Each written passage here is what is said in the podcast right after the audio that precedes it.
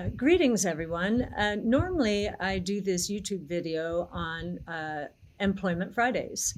Uh, but today, uh, we're doing it midstream because the markets have been so difficult and the economic data so confusing, uh, the market data, data so confusing. So, I guess I should have introduced myself. Cathie Wood, Chief Investment Officer of ARK Invest. Uh, so today uh, we have a very special special guest. Her name is Nancy Lazar. Uh, she is the chief global economist for uh, Piper Sandler. I've known Nancy since 1982.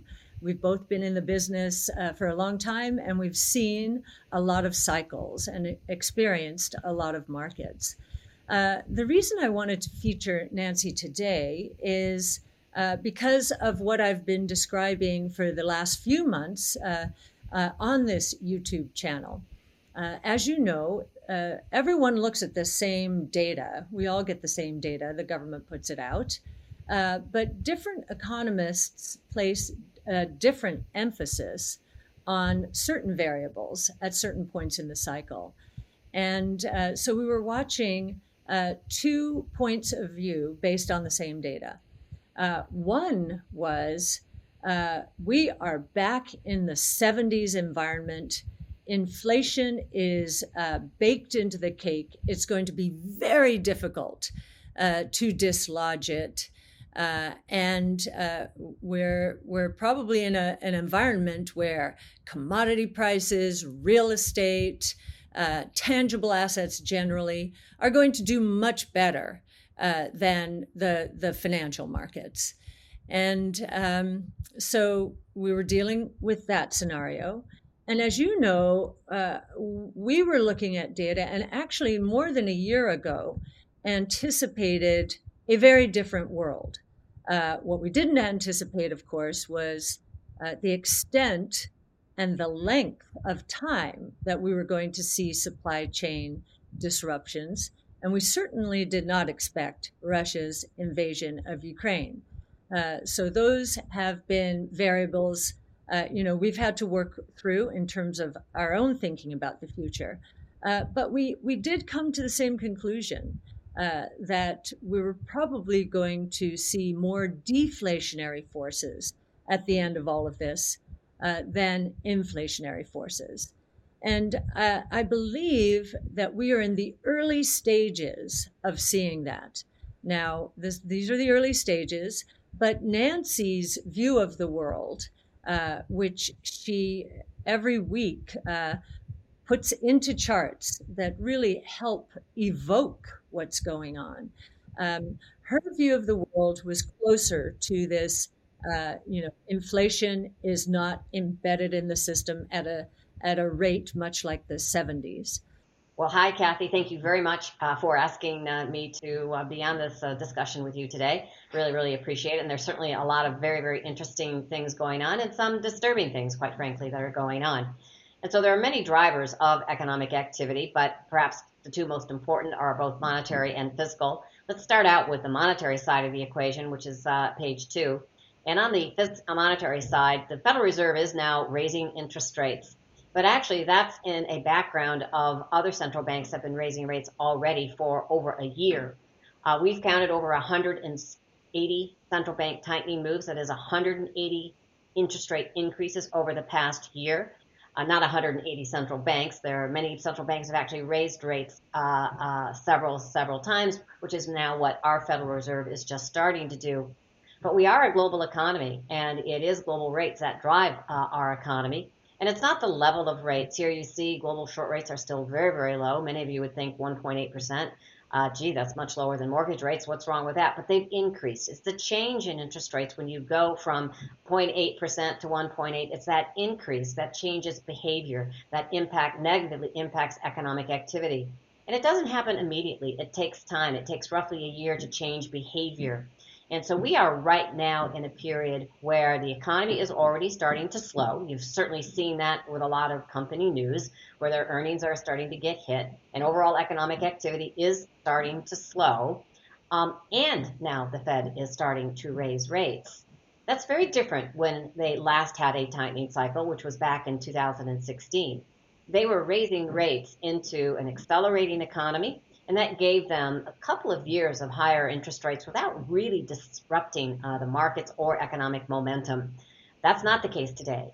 Uh, the economy is already slowing. Why is it already slowing? Uh, again, because global central banks have been tightening for a year. You also have higher bond yields. You have higher oil prices. All those things lead growth, and they are now in the prospect uh, of, of slowing economic activity. And now the Fed is stepping in and raising rates. We would argue they're late, uh, and these these higher interest rates that they're putting in place risk creating financial strains. Um, and in turn, we don't think the Fed is going to be able to raise rates as much as they currently suggest, say around 200 basis points, um, because between now and then there's going to be clear signs that the economy is slowing and even inflationary pressures are, are going to are going to uh, come down. So we will get another rate hike most likely in, in, February and probably even in August. We're not so sure how aggressive the Fed's going to be able to be in the, in, in the fourth quarter because we think by then it's going to be pretty clear both growth and inflation are slowing pretty uh, are slowing pretty uh, significantly. Yeah, uh, Nancy, I am. Uh, I'm also struck. Uh, uh the Fed is really focused on the U.S., but uh, I think Europe is in a recession. China, some of the numbers coming out of China are shocking as well. That has an impact on the rest of Asia. So they're th- what they're facing is a recession, and their currencies are dropping. Their currencies are dropping relative to the dollar, which uh, means their purchasing power is going down. Uh, but it also means that some of them are tightening more because their currencies are falling against the dollar.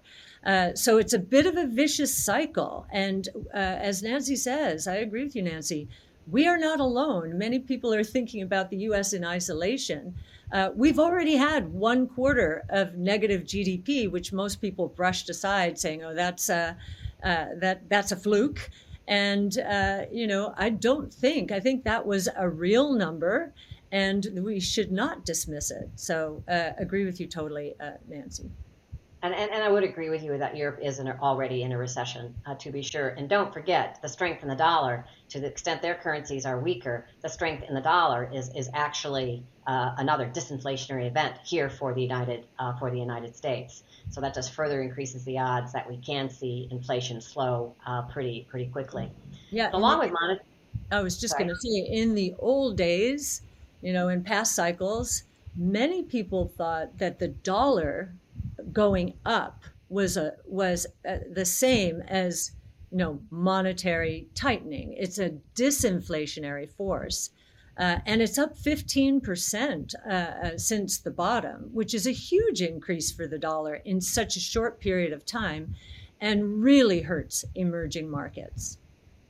Absolutely. The, the, the dollar going up means uh, that our imports from abroad are going to be cheaper and just makes it easier. And at the same time, the dollar going up further hurts corporate corporate profits, and we're going to get to that. Uh, we're going to get to that in a, in a minute. But the other major policy driver of the U.S. economy um, is classically fiscal policy. And if we uh, go to the next slide, fiscal policy was really aggressive, uh, as many of you know, uh, either for small businesses or even big businesses, but also obviously individuals. And so government spending exploded, uh, particularly in 2001, but started in 2000. So we had two years of very, very aggressive fiscal stimulus that went in directly into consumers' hands. Um, and indeed, they were able to spe- uh, spend it very, very. We were able, able to uh, spend it very, very, very, very quickly.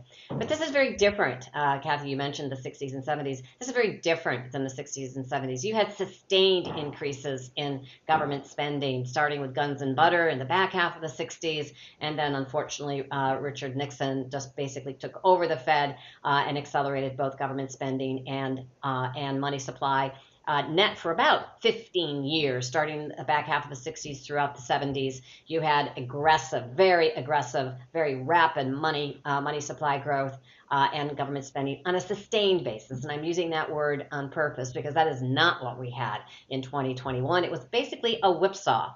Uh, uh, I, I, don't want to get into whether or not it was good or bad. I would argue uh, that it was too much in March of 2021. the economy was already starting to heal. Uh, but nonetheless, it is what it is. Um, And I agree with your point, Cathie, that uh, this gave the consumer firepower to buy a lot of stuff. Um, and then you had the uh, port disruptions, both here and in China, shutting down of the ports. And that uh, indeed uh, created a shortage of goods. And so the consumers had a lot of money, they were buying a lot of stuff, but it wasn't all available from bike prices. Uh, to to clothing uh, prices, obviously used car prices rose very sharply because we had the money to actually spend. Well, and it's very, very. Oh, go ahead. I was just going to say the dotted line here uh, yeah. gives uh, gives our viewer uh, viewers a sense of how restrictive uh, spending is now, right? No, exactly. That's what the dotted line is measuring. It's, first, it measured the surge, measured the stimulus, and you can see the the orange line uh, uh, helped to drive overall economic activity up very, very, very strongly. But absolutely, to Cathie's point, uh, the, the, dotted line is now declining dramatically. Government spending is actually negative uh, 20% this year. Uh, and from a fiscal uh, perspective, from an economic headwind perspective, that in and of itself takes about three percentage points off of GDP this year. And so I would actually say this is at risk of creating a recession, potentially even more than the Fed, uh, because this is happening right now. Many people are struggling because those stimulus checks are gone. Um, and many people are struggling because obviously inflation has uh, surged and that's cut into real purchasing power. And a big reason is how quickly this government spending has gone from being very stimulative to be very restrictive. And a lot of that excess savings has been eaten up by, by inflation. Um, and we're now, a lot of people are struggling as a result of this fiscal, this massive fiscal drag. So the Fed is tightening into a period uh, of when fiscal policy is also even more of a headwind than currently the the, the Fed uh, the Fed the Fed is. Yeah, and uh, it it strikes me that uh, uh, that those who are listening will say, "Oh my gosh, this is this is terrible," and and it is in one way, but one of uh, the things we're focused on is what will get the Fed to stop tightening, or at least change its rhetoric. And uh, I think as these uh, these forces put pressure on the economy, um, and you get companies like Walmart and Target reporting uh, terrible numbers from two points of view. Uh, and I know Nancy is going to go into some of this, but uh, their sales up 3% year over year, while inflation uh, itself is up uh, if you looked at CPI, 8%. Now, they're not passing all of that through, but uh, I am sure that they are passing more than 3% uh, through. So that means their unit sales, their real sales, are declining on a year over year basis. Uh, while inventories are ballooning. And we think that those two factors, and now the Fed must be aware of them because Walmart's such a big and Target's such big companies, uh, those two factors probably have gotten the Fed thinking, um, my goodness, are we, are, we, are, we, are we overdoing it here? Well, to your point exactly, let's go to the next slide and you can actually visually see this is not uh, a unique situation for Walmart or Target. It is a very broad-based situation where these uh, you have a surge in inventories as demand for a lot of this stuff we bought because we were staying at home is starting to uh, actually fade. So inventories uh, usually do grow. Companies do keep stuff uh, in the back in the back rooms, but they're 10% higher than they were uh, uh, before the pre before before the COVID crisis. And so 10%. These are not small numbers. These are huge numbers. And again, to uh, Cathie's point, these are the number of widgets in the back room. They are a number of, of leggings. They are not uh, uh, dollar values. This is adjusted for adjusted for inflation. So it's the amount of stuff. It's up 10%. They've got uh, too much stuff. Uh, the bottom chart looks at sales, and again, this is a broad-based problem. Unit sales have basically been unchanged for a year. Uh, they are still 7% higher, so companies still feel good about their sales. But the point is, the economy is now reopening and our incomes are getting squeezed because of inflation. We are getting ready to travel, have been traveling, so we don't need all that stuff. And so we are expecting sales actually to move down uh, towards uh, the trend line that it was. At the same time, inventories are very high. Now, what does that mean? That means the demand is now greater than, pardon me, demand is now weaker than supply. Just the opposite.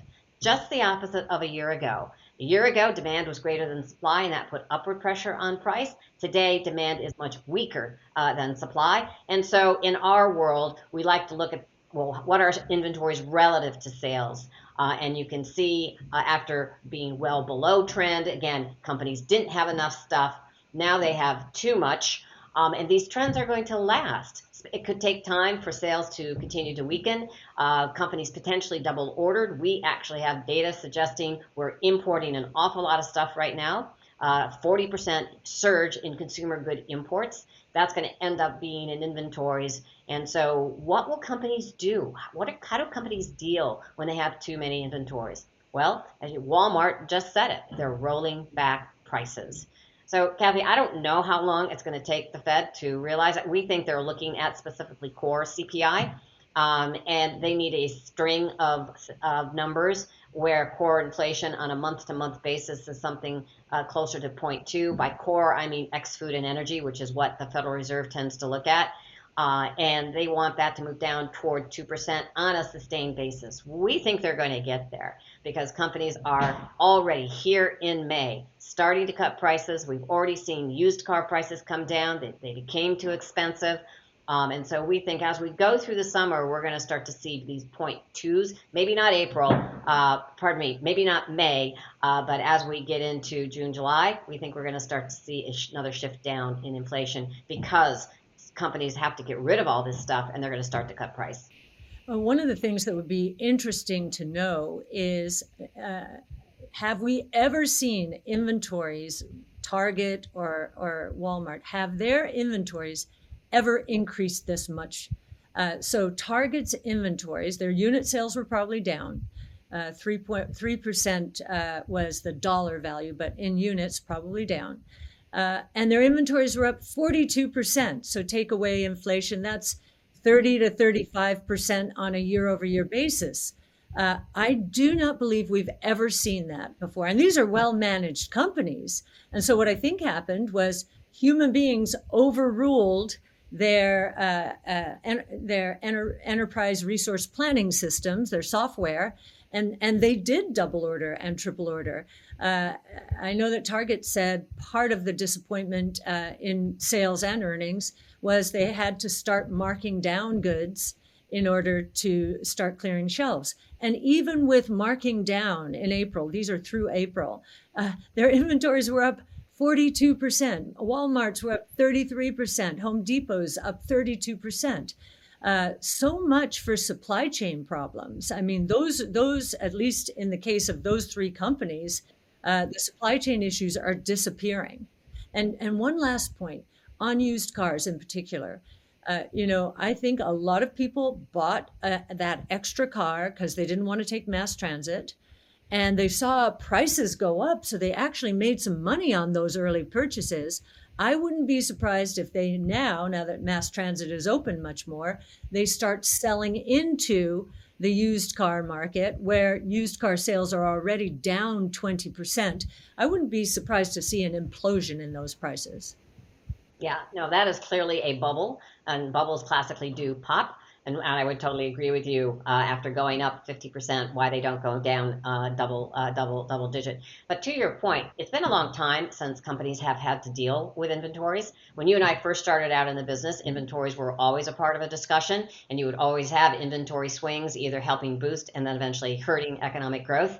But that really stopped. Um, and the last one we've had uh, was Y2K, and that was 30 years ago. And I'm not sure how many managers remember uh, that all of a sudden they can end up with too many inventories. So uh, this is a unique situation for many of them, um, but nonetheless, the consequences are they, they want to clear shelf and they're going to cut, uh, and they are already starting to cut uh, uh, cut cut price. Um, so what does this do though to corporate profits as you're suggesting? And that's that's the next page. When you have revenue growth slowing, unit sales stalling, uh, yet costs up dramatically because they they, they hired a lot of people uh, and they also uh, raised wages, what you're really setting yourself up for is a pretty significant decline in corporate profits. And I, I, don't think this is yet recognized that profits in the first quarter actually uh, did decline. Again, I don't understand that. We just heard uh, s- several very big prominent companies suggest their profits were weak uh, in the first quarter, if not actually down sequentially. I believe even Amazon was down sequentially.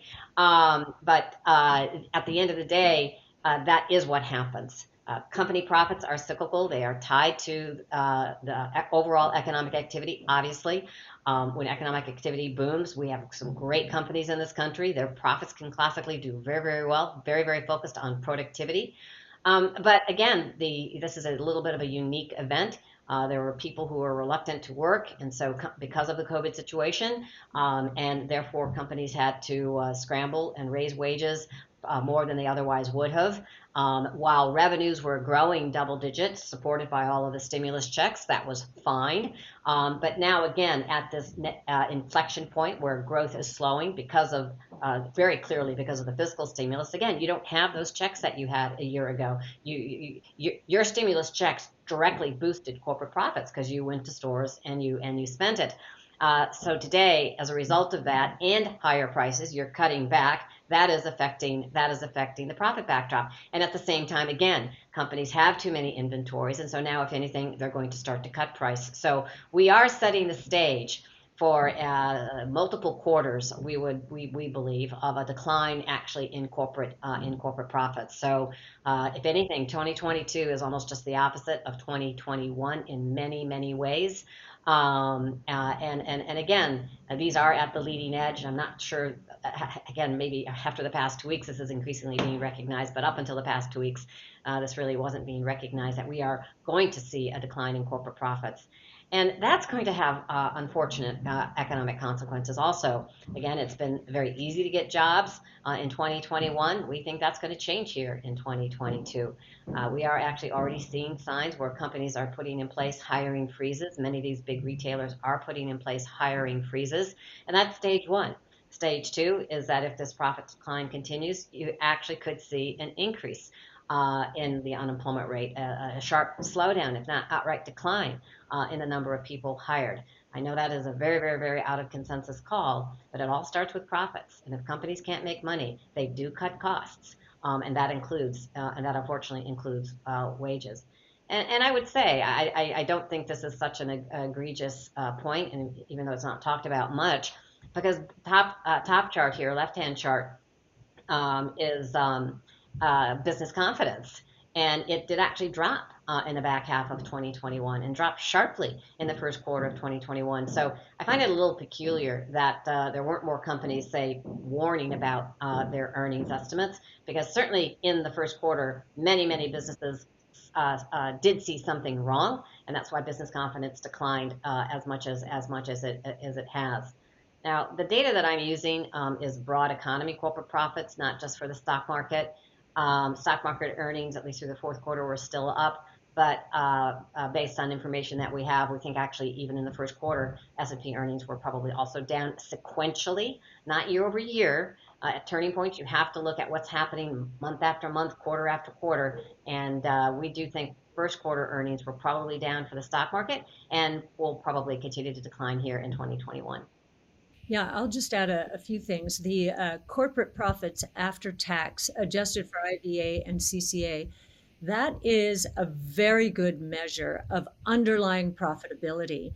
And Nancy, I think, backed into what uh, the first quarter number was. She's usually very close. And if it looks like it's just hooked over a little bit. Uh, now, this is seasonally adjusted. So, uh, but if you do the quarter to quarter at an annual rate, percent change, that drop was 25% from the fourth quarter to the first quarter. And I am sure that has been a giant head fake for corporations, and that's why uh, confidence has dropped so much. Uh, the other thing I'll say is, you know, during during tough times, innovation gains traction and so in the retail sector, which we focused on in terms of uh, in terms of the inventory excesses, we are also beginning to wonder if um, if the there's an accelerated shift now taking place to online now that energy prices have soared.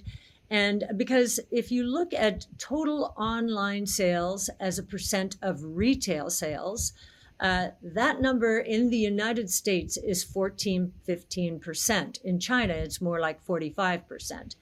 Normally, when you get a trend, a consumer trend moving to, through that 15% mark toward 20, uh, it's a trend that's moving into overdrive. So those brick and bricks and mortar retailers who enjoyed such a nice rally last year as people were going back to stores and so forth, uh, they are probably now facing a day of reckoning. These energy prices are preventing trips to stores. Uh, and so we would not be uh, surprised to see a lot of carnage in the retail sector. Again, we always say innovation solves problems. Uh, and in this case, uh, consumers ordering uh, ordering uh, goods from home is probably taking uh, taking place at an accelerated rate. And this will also affect eventually manufacturing activity too, right? Because someone made all this stuff. Um, and so this will spread into into other, unfortunately, into into other uh, other sectors. But it really is this backdrop uh, where if you go to the next page, again, if you notice the Fed is tightening into uh, a slowing economy because global central banks have been tightening. The Fed is tightening while you have some very, very significant fiscal drag. Government spending is declining in this country while the Fed is raising uh, raising rates. You have companies have too many inventories, and so very different than the 19 uh, than the 19 uh, and 70s, um, and we do think uh, that inflation will also very quickly slow, given everything that we've just looked at. Headline may stay more elevated. As of April, the headline CPI, and I apologize for the noise. There's somebody upstairs doing construction. Um, the uh, the April CPI was still up about eight uh, 8.3 percent on a year-over-year basis. Uh, month-over-month headline was actually pretty tame, uh, only 0.2. Uh, the Fed strips out food and energy. They think that uh, those are sometimes can be exogenous shocks, and, and, and that does appear to be what's going on with food and energy prices, both in part related to what's going on, unfortunately, in Russia and the Ukraine. Uh, it is uh, core, uh, though also similarly accelerated very sharply, reflecting the demand for all the goods. And in April, it was actually a bad number. Month on month, it was up 0.6. Year over year, it was at 6.2. What the Fed is looking at is what those readings do sequentially. And so that 0.6% uh, definitely opened the door for the Federal Reserve to do 50 basis points and to tighten again, probably another 50 uh, as we go into uh, the summer. Uh, that 0.6 month on month is a very, very high number. They are looking for that number to move down towards 0.2%. And given the backdrop that we've just uh, highlighted, we think that does start to unfold in the summer.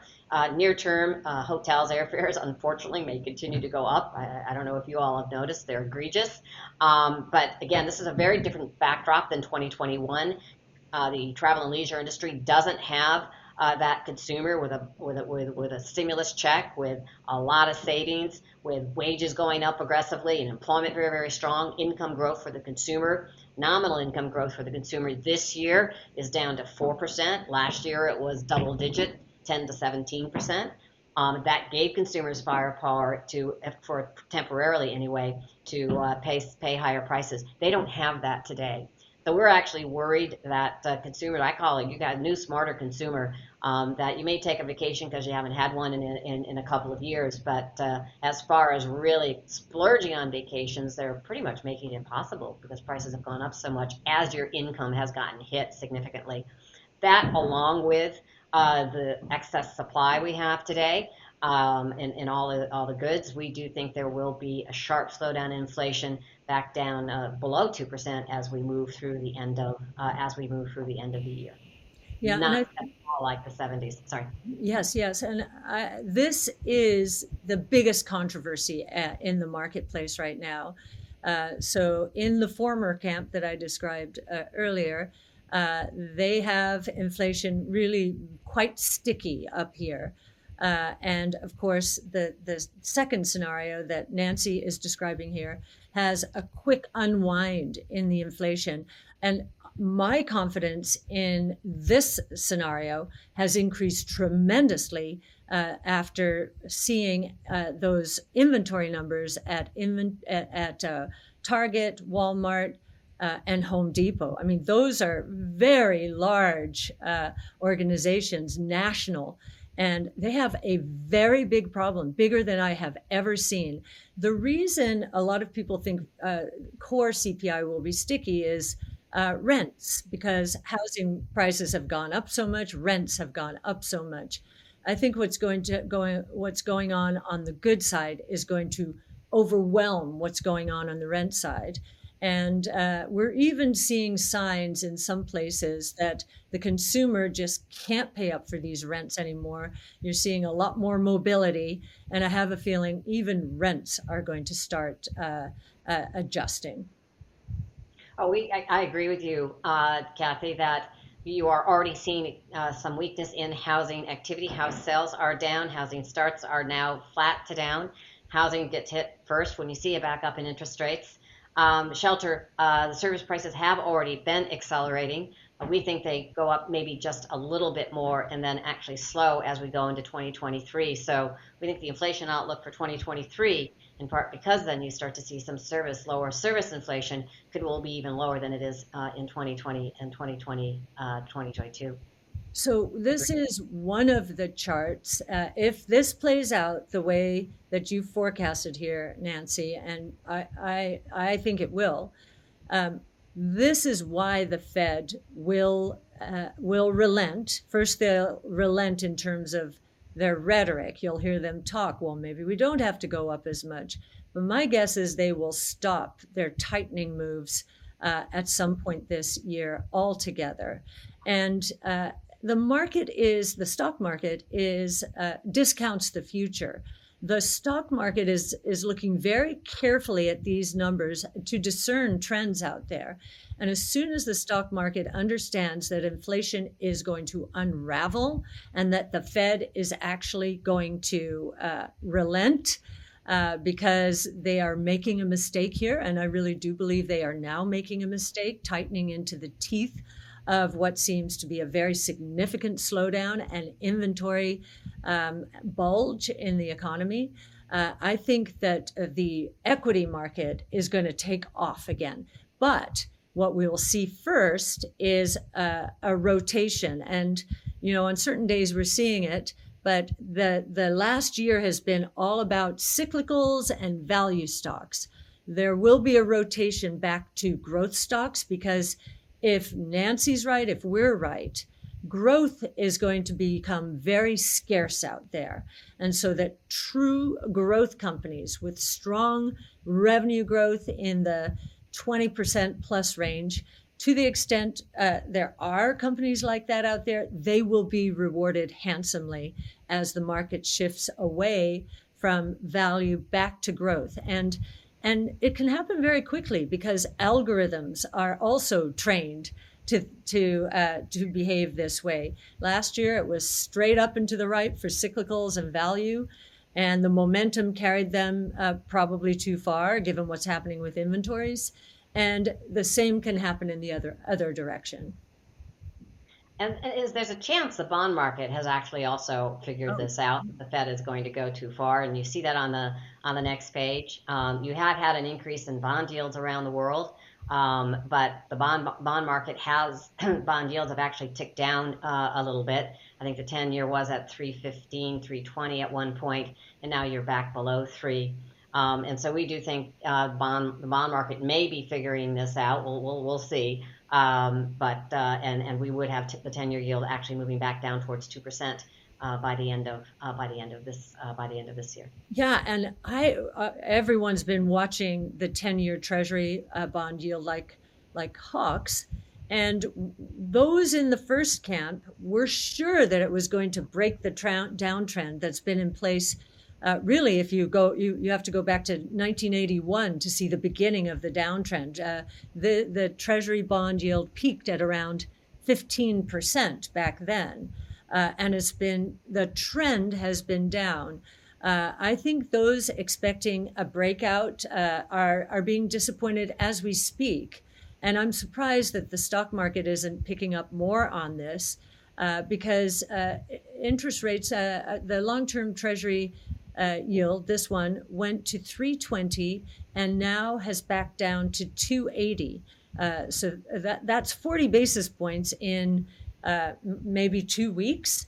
Uh, which is a very rapid move. So the bond market, and remember, this is a 10 year treasury yield, and I always like to think of it in terms of okay, this is what the bond market thinks nominal GDP will be doing for the next 10 years, uh, give or take. So 3% or 2.8% nominal GDP growth over the next 10 years um, well, that must mean uh, one of two things either growth is disappointing, or inflation's disappointing, or both. Or if in, you're in our world, in the disruptive innovation world, we think unit growth measured correctly is going to surprise hugely on the high side of expectations, and that uh, inflation is going to uh, is going to turn down, and we would not be surprised over time to see it go negative once more because disruptive innovation is becoming a much bigger base in the economy. Electric vehicles, when we first started uh, ARK, weren't even, uh, they, they were probably not even 20,000 vehicles. That was 2014.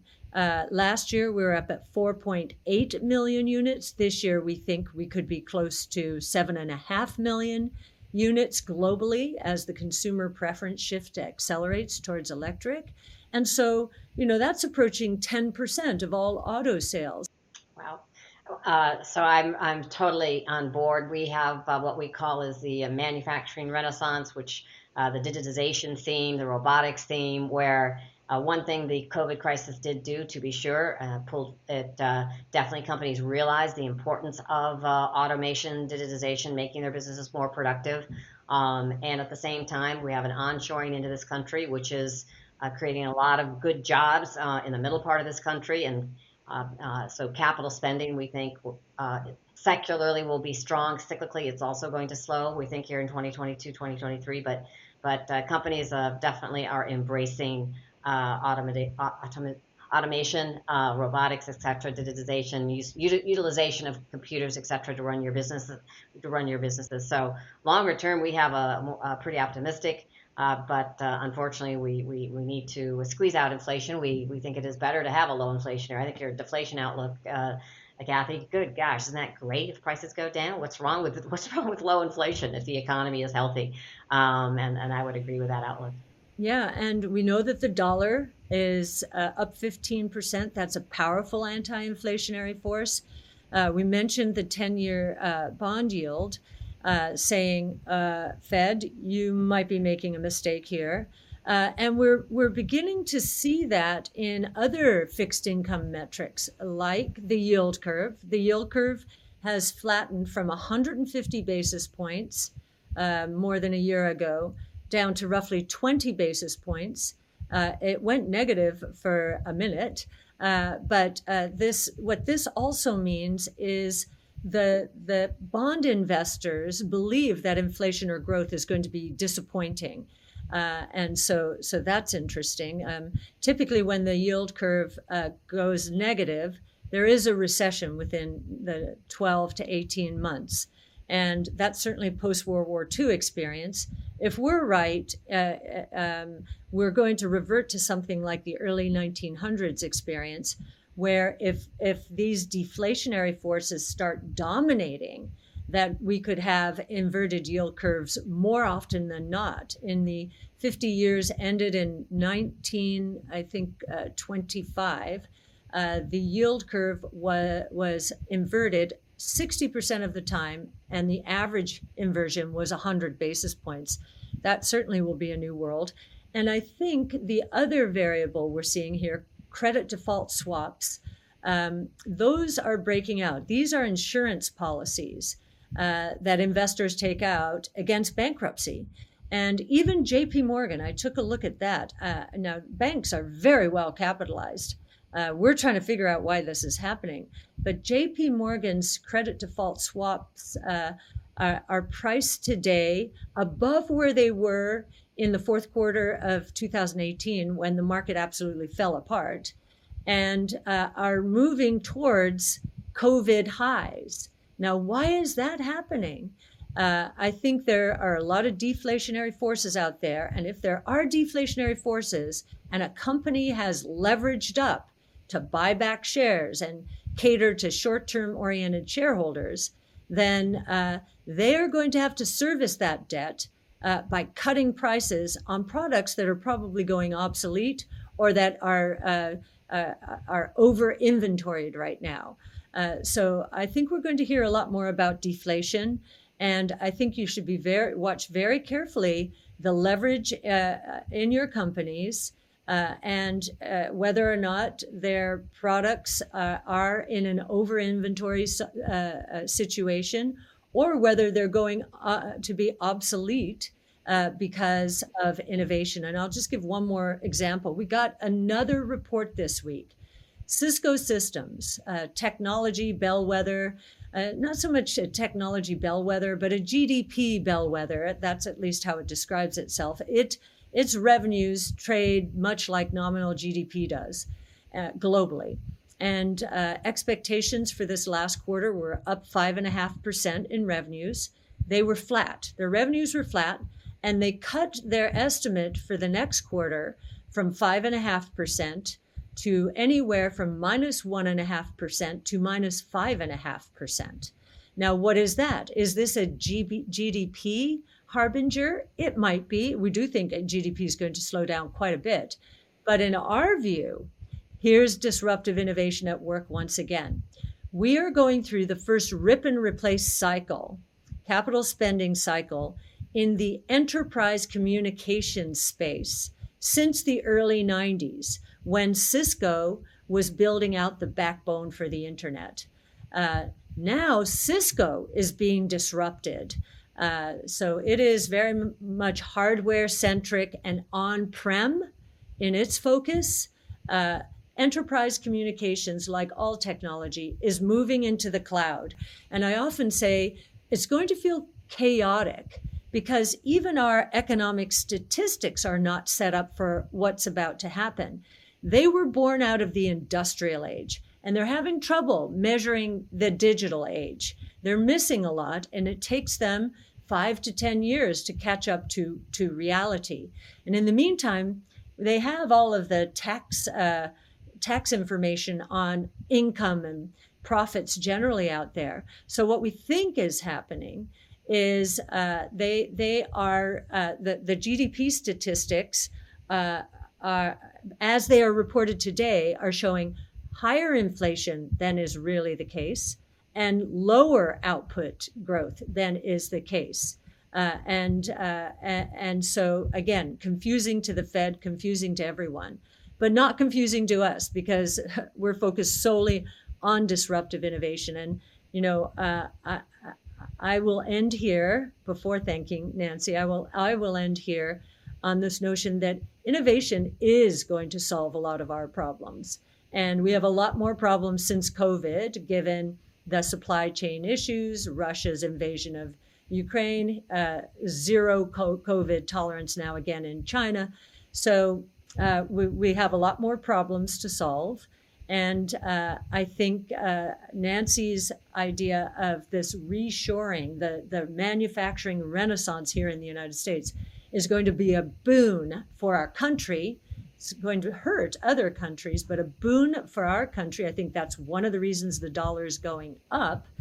And uh, I think that our productivity gains are going to be enormous because, you know, we lost a lot of the industrial world to other countries. Now we can rebuild it here with state of the art technology. And that's very exciting from a productivity point of view. So, Nancy, uh, I want to thank you once again. You've brought to life many of, through these charts, many of uh, the topics that I discuss without charts. Uh, uh I know that uh, your your uh, business is dedicated to helping figure out where the truth is, and I think you've done a magnificent job in the last year sorting out the signal from the noise. now, we can't declare victory yet uh, because inflation hasn't come crashing down. Uh, but I think we both believe it's going to be a, a, big surprise and that it will be extremely positive for the equity markets and for the fixed income markets. Thank you very much, Cathie. All right, thanks.